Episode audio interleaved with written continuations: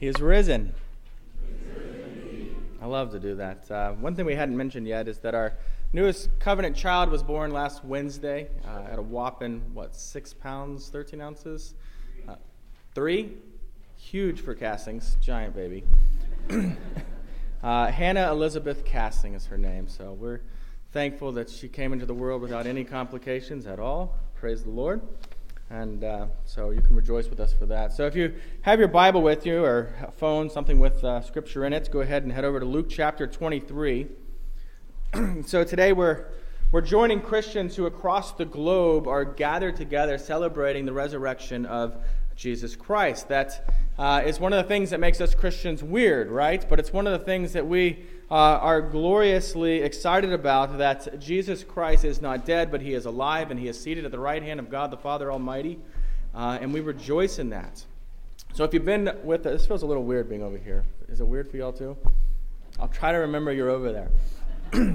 um, but if you've been with us these past seven weeks, you know that we've been working through uh, the last seven statements of Jesus from the cross. And today we're going to be looking at uh, the last one, one that we're looking at, but not the last one in the series. We actually are going backwards to, to pick one, uh, or to look at one that we skipped earlier. Our passage today is this conversation that Jesus has with the two criminals that are crucified on the cross uh, on each side of him. And I chose to preach this passage today because the gospel is so absolutely clearly displayed in this passage. And because it helps us to to see what Jesus' death and resurrection means for every man, every woman, every child who looks to Jesus with faith. Because on this day, I, I, I want, I want to help us see that our, our greatest need in all of life is to be forgiven of our sin by God Himself. Uh, it's the way David Platt actually puts this in, incredibly well. He, he says, More than we need to be healed of cancer, we need to be cleansed of sin. Just to put it in some perspective there. More than anything else in the world, we need to be cleansed of sin. And my, my hope as we unpack this, this passage today is that if you're a follower of Jesus Christ, that your, your faith would be strengthened, uh, that your hope for eternity would be absolutely fueled in a renewed passion uh, for the Lord. And if that's, um, and if you don't know the Lord today, if you reject Christianity outright, or if you are one of those who see it as just an opiate for the masses, something that comforts but has no substance to it, uh, my prayer is that God might work a transformation in your life today, so that you will daily find, or daily and eternally find hope in the Lord Jesus Christ. Well, let's let's get started. Unusual text, admittedly, that Jesus is still on the cross in our passage uh, on Easter morning. Uh, but we will, we will see how this connects to the resurrection as we go. So if you got your Bible, beginning in verse 32, we'll read verses 32 and 33, uh, and then skip ahead to verse 39 there to keep it all in one central story. Two others who were criminals were led away to be put to death with him. And when they came to the place that is called the skull, there they crucified him, and the criminals, one on his right and one on his left. Verse 39. One of the criminals who were hanging railed at him, saying, Are you not the Christ? Save yourself and us. But the other rebuked him, saying, Do you not fear God, since you are under the same sentence of condemnation? And we are indeed, we indeed justly, for we are receiving the due reward of our deeds, but this man has done nothing wrong. And he said, Jesus, remember me when you come into your kingdom. And he, meaning Jesus, said to him, Truly I say to you, today you will be with me in paradise. The grass withers, the flower fades. Let us pray. Lord, on this day, as we celebrate the greatest day in the history of the world, the day that you rose from the dead, the day that you defeated death and redeemed your people from their sin, please draw our focus to your word this morning as we look to your word spoken on the cross. May we look beyond the cross. May we look to the empty tomb and find hope in, in what we call forever, what you call forever, in the life to come. In Jesus' name we pray. Amen. In Isaiah 53:12, there's this prophecy uh, uh, of a future coming Messiah, and it says that the, that the Messiah would be numbered among the transgressors sinners, right? those who were, were guilty. In our passage today, we are seeing an absolute fulfillment of that prophecy in Isaiah. Three men hang upon three different crosses. All three are convicted criminals according to the, the state of Rome, but two are guilty, and one of these men is actually innocent. It's absolutely no accident that these two men are crucified to the left and to the right of our Lord Jesus. When you look at this, it's, it's clear that the providence of God is at work, and, and there is a good reason for this. These three crosses, as we look at them, are this microcosm uh, of all of human history. See, you, you and I, we're, we're clearly not the Christ. So, so that's not our cross, but we will certainly relate to one or the other thief as they hang upon there. But first, though, you, you need to know that there is one God, and he consists in three persons. Little theology for you here, right?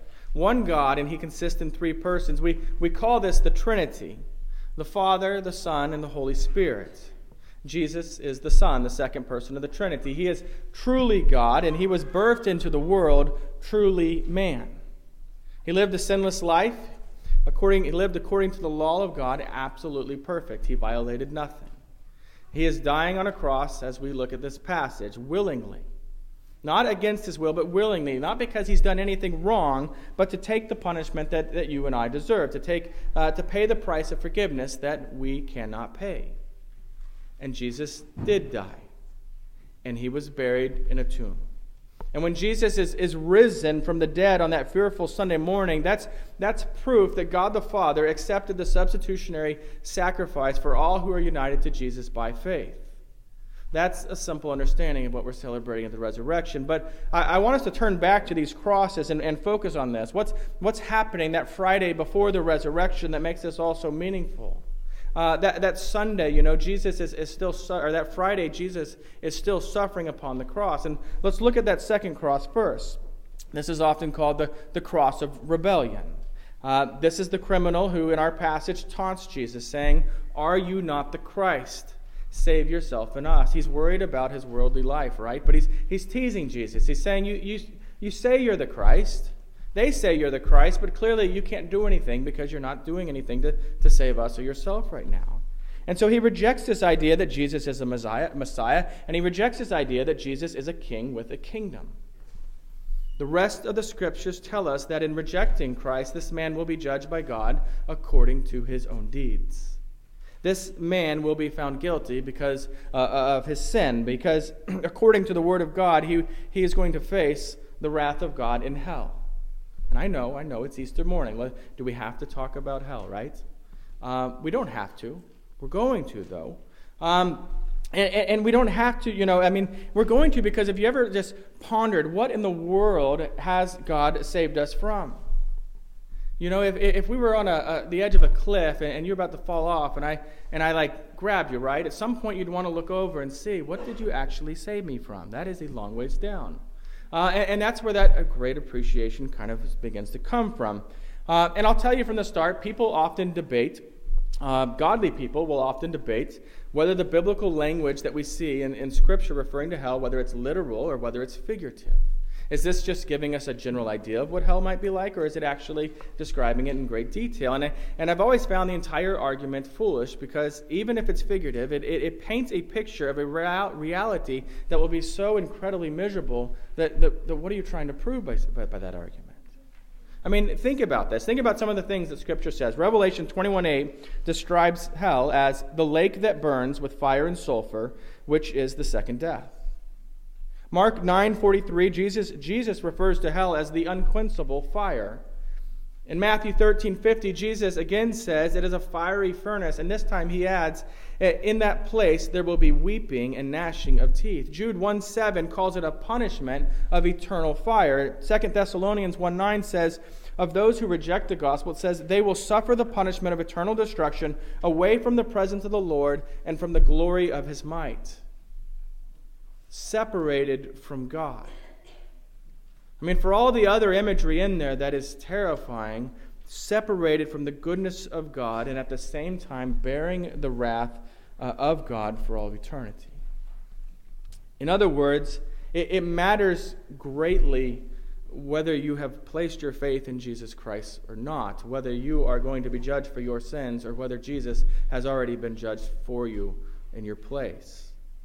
And so, while the one criminal saw this condemned man and, and mocked him, the other criminal actually responds in a very different way. He sees a Savior. but I don't want you to think of this second man as a good guy. We tend to do that. Um, he's not. He, he's not at all. I mean, first of all, he's there as a convicted criminal, right?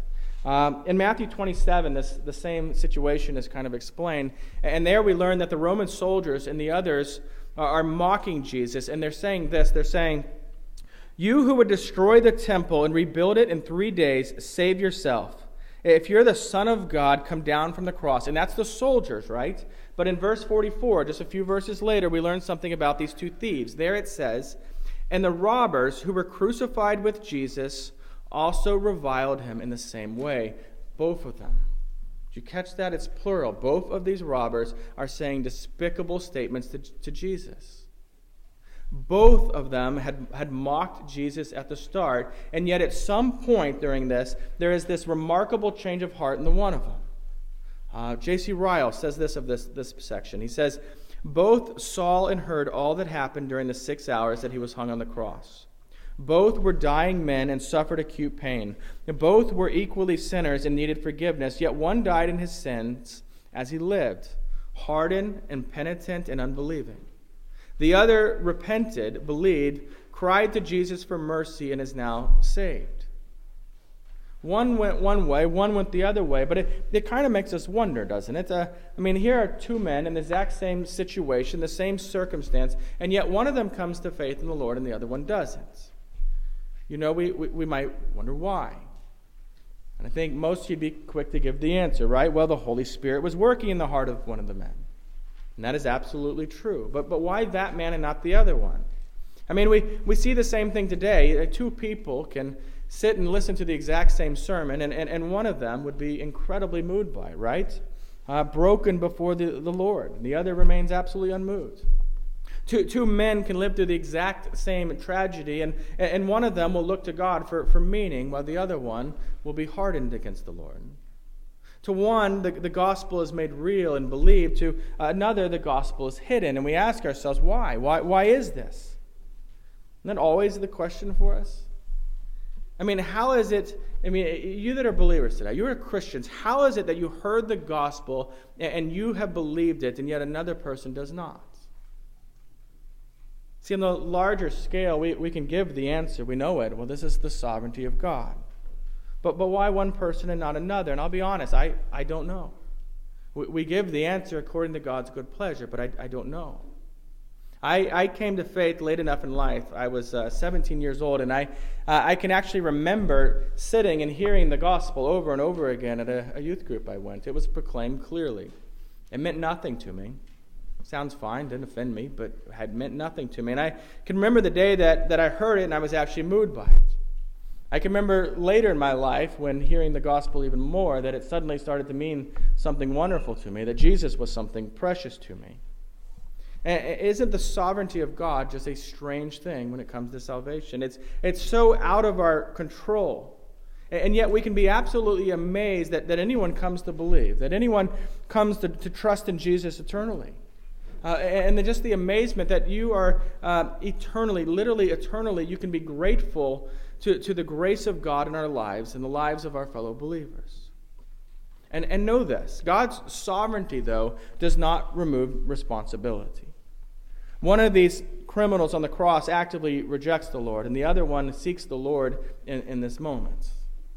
They're, they're not absolutely passive bystanders in a sense. They're actually responding to something. The Lord's doing the work in them, but they're responding. God, God does something in the heart of the second man uh, that causes, because think about this everyone is there mocking Jesus for being called a king. Even this man himself uh, was mocking Jesus, and then suddenly, suddenly he looks over at Jesus, and, and something's different when he looks at him. He, he knows this Jesus really is the king he says he is. This Jesus really does have a kingdom. And his response shows us that he actually has true faith in Jesus. you look back at our passage here, the first thing we see is that he fears God and he rebukes the other criminal and, and he says to him, right? He says, Do you not fear God since you're under the same sentence of condemnation? Suddenly, the, the glory of God's name suddenly matters to him. The state of this man's soul matters to him and on, on some level. He, that's why he's asking this Don't you fear God? Because you should. Secondly, he, he owns his sin. He, he's saying, You know what? The two of us, me, me and the other criminal, we belong on this cross. We are rightfully here. That's a big deal. I don't I mean you remember this. This is the criminal who's saying he's guilty, that he's deserving of punishment. As, as humans, we have this amazing propensity to do terrible things or terrible things to people and somehow blame somebody else for why we did it, for what we've done. But this man owns his sin. I, I shared some time ago that in college I, I spent a night in, in jail, downtown Houston jail. So it was like a legit jail. Um, I, I didn't pay a parking ticket, no, speeding ticket, and they upgrade those eventually to warrant arrest. Uh, and that's what happens. And so uh, the one thing I learned in jail that night, without a doubt, though, is that uh, everybody in jail is innocent. There is not a guilty person in there. Nobody. Uh, and I was the only one in there for a speeding ticket, but everyone, according to their own word, for some reason were unjustly put in that jail. It is amazing how many people are arrested unjustly, every one of them. Uh, and yet, here, you'll see this on this cross. Suddenly, this, this one criminal is confessing his guilt. We deserve this. This is where we belong. This is the punishment that we have earned. Uh, and then we also see that, that he's acknowledging that Jesus has done nothing wrong, that Jesus is innocent. He sees that. And finally, he proves that he believes Jesus is really a king with a kingdom when, when he makes this request of Jesus in verse 42 Jesus, remember me. Remember me when you come into your kingdom.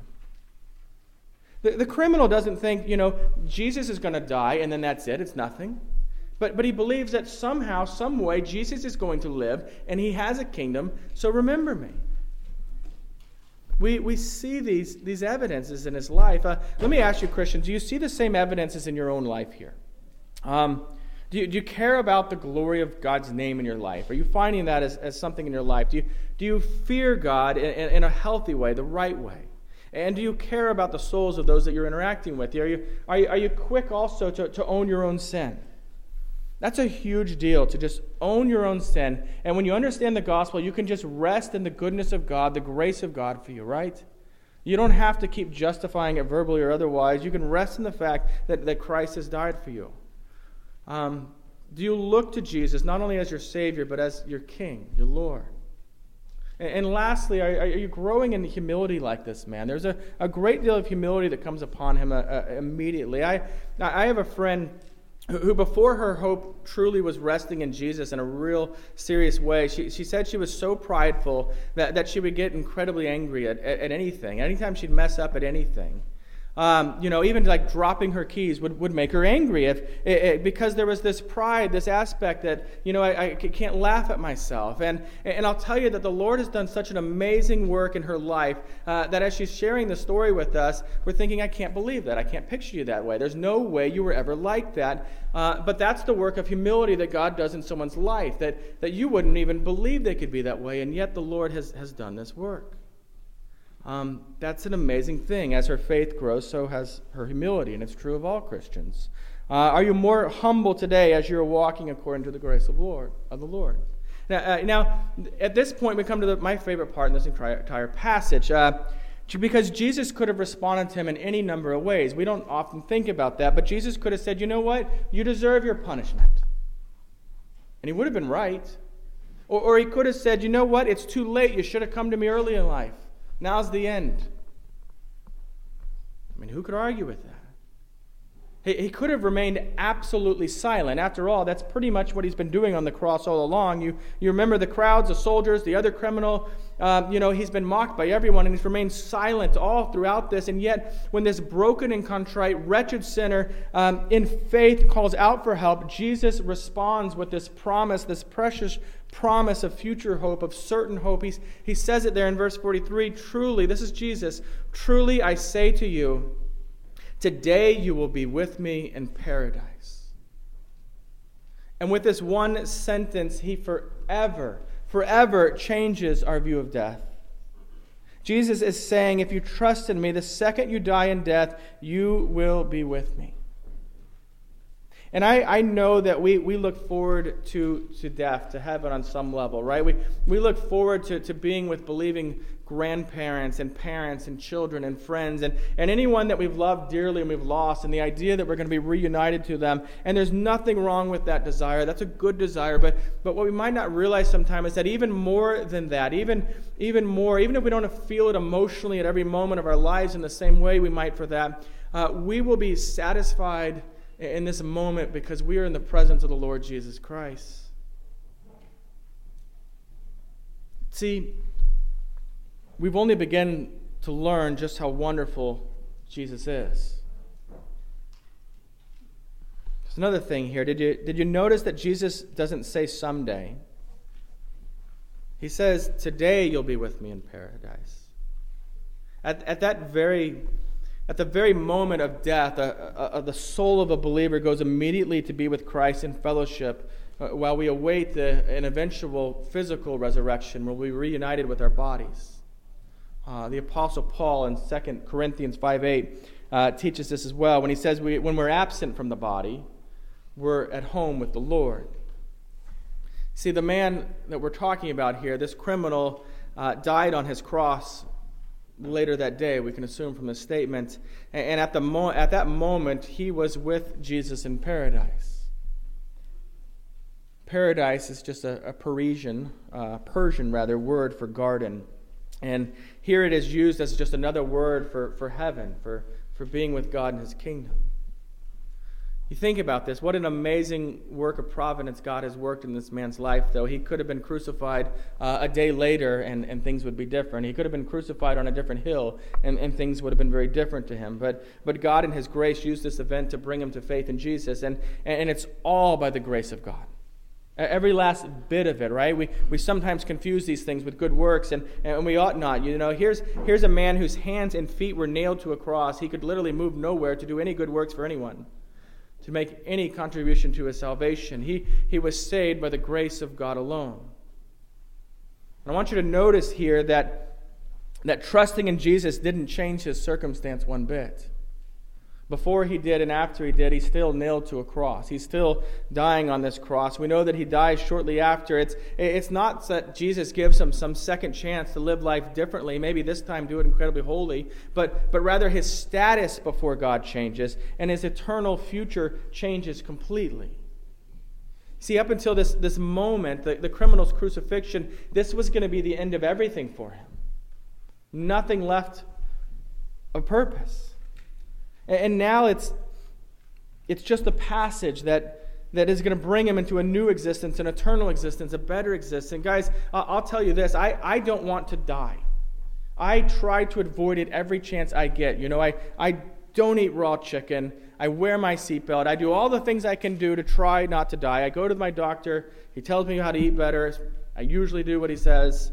Um, I don't want to die because I don't want to leave Laura. I don't want to leave my children. I want to see them growing. I want to continue pastoring you. I, I don't want to die, but I do know that if I were to die, long before they even pronounce me dead officially, uh, that I would be in the presence of the Lord Jesus who welcomes me into paradise, into heaven, into his presence. That's the truth of the gospel. That's the truth of the resurrection. God's eternal kingdom is, is why we can say with Paul in, in 1 Corinthians 1.21, uh, For me to live as Christ and to die is gain.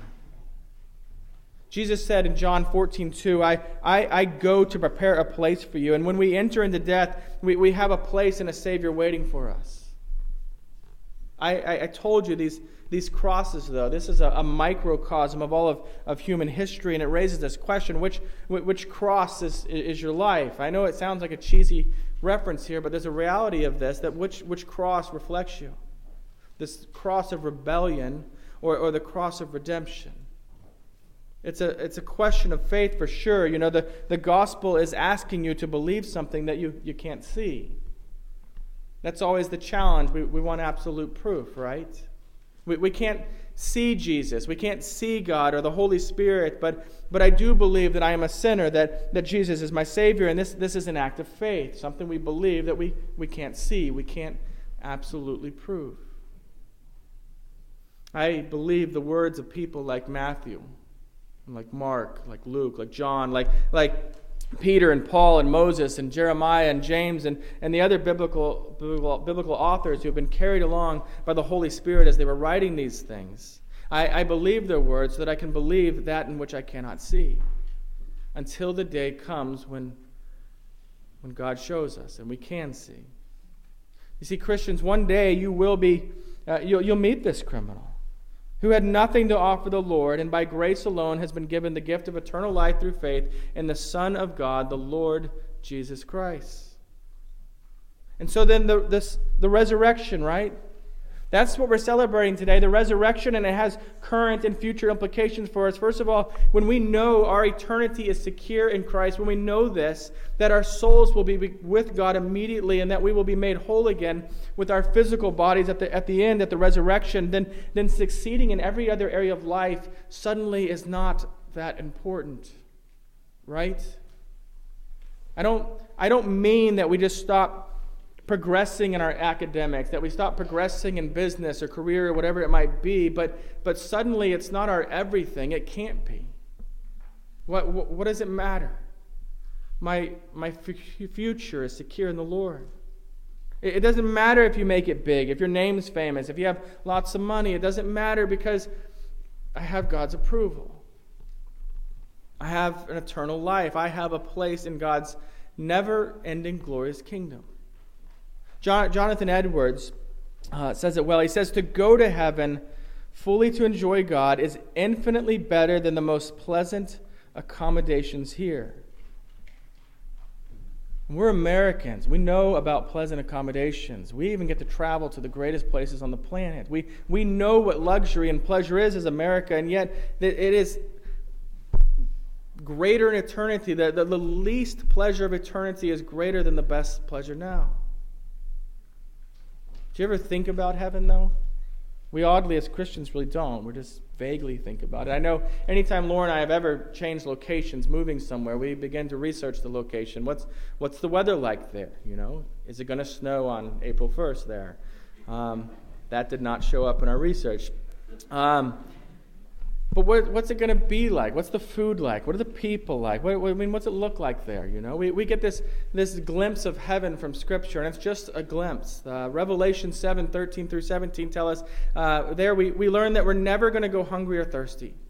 That God will wipe away every tear from our eyes. And in Revelation 21 and 22, we read that uh, in God's kingdom, death shall be no more, neither shall there be mourning, nor crying, nor pain anymore. Do you hear that? Cancer and heart disease and Parkinson and every other disease no longer will exist. There will not even be a remnant of the curse to be found in the kingdom of God.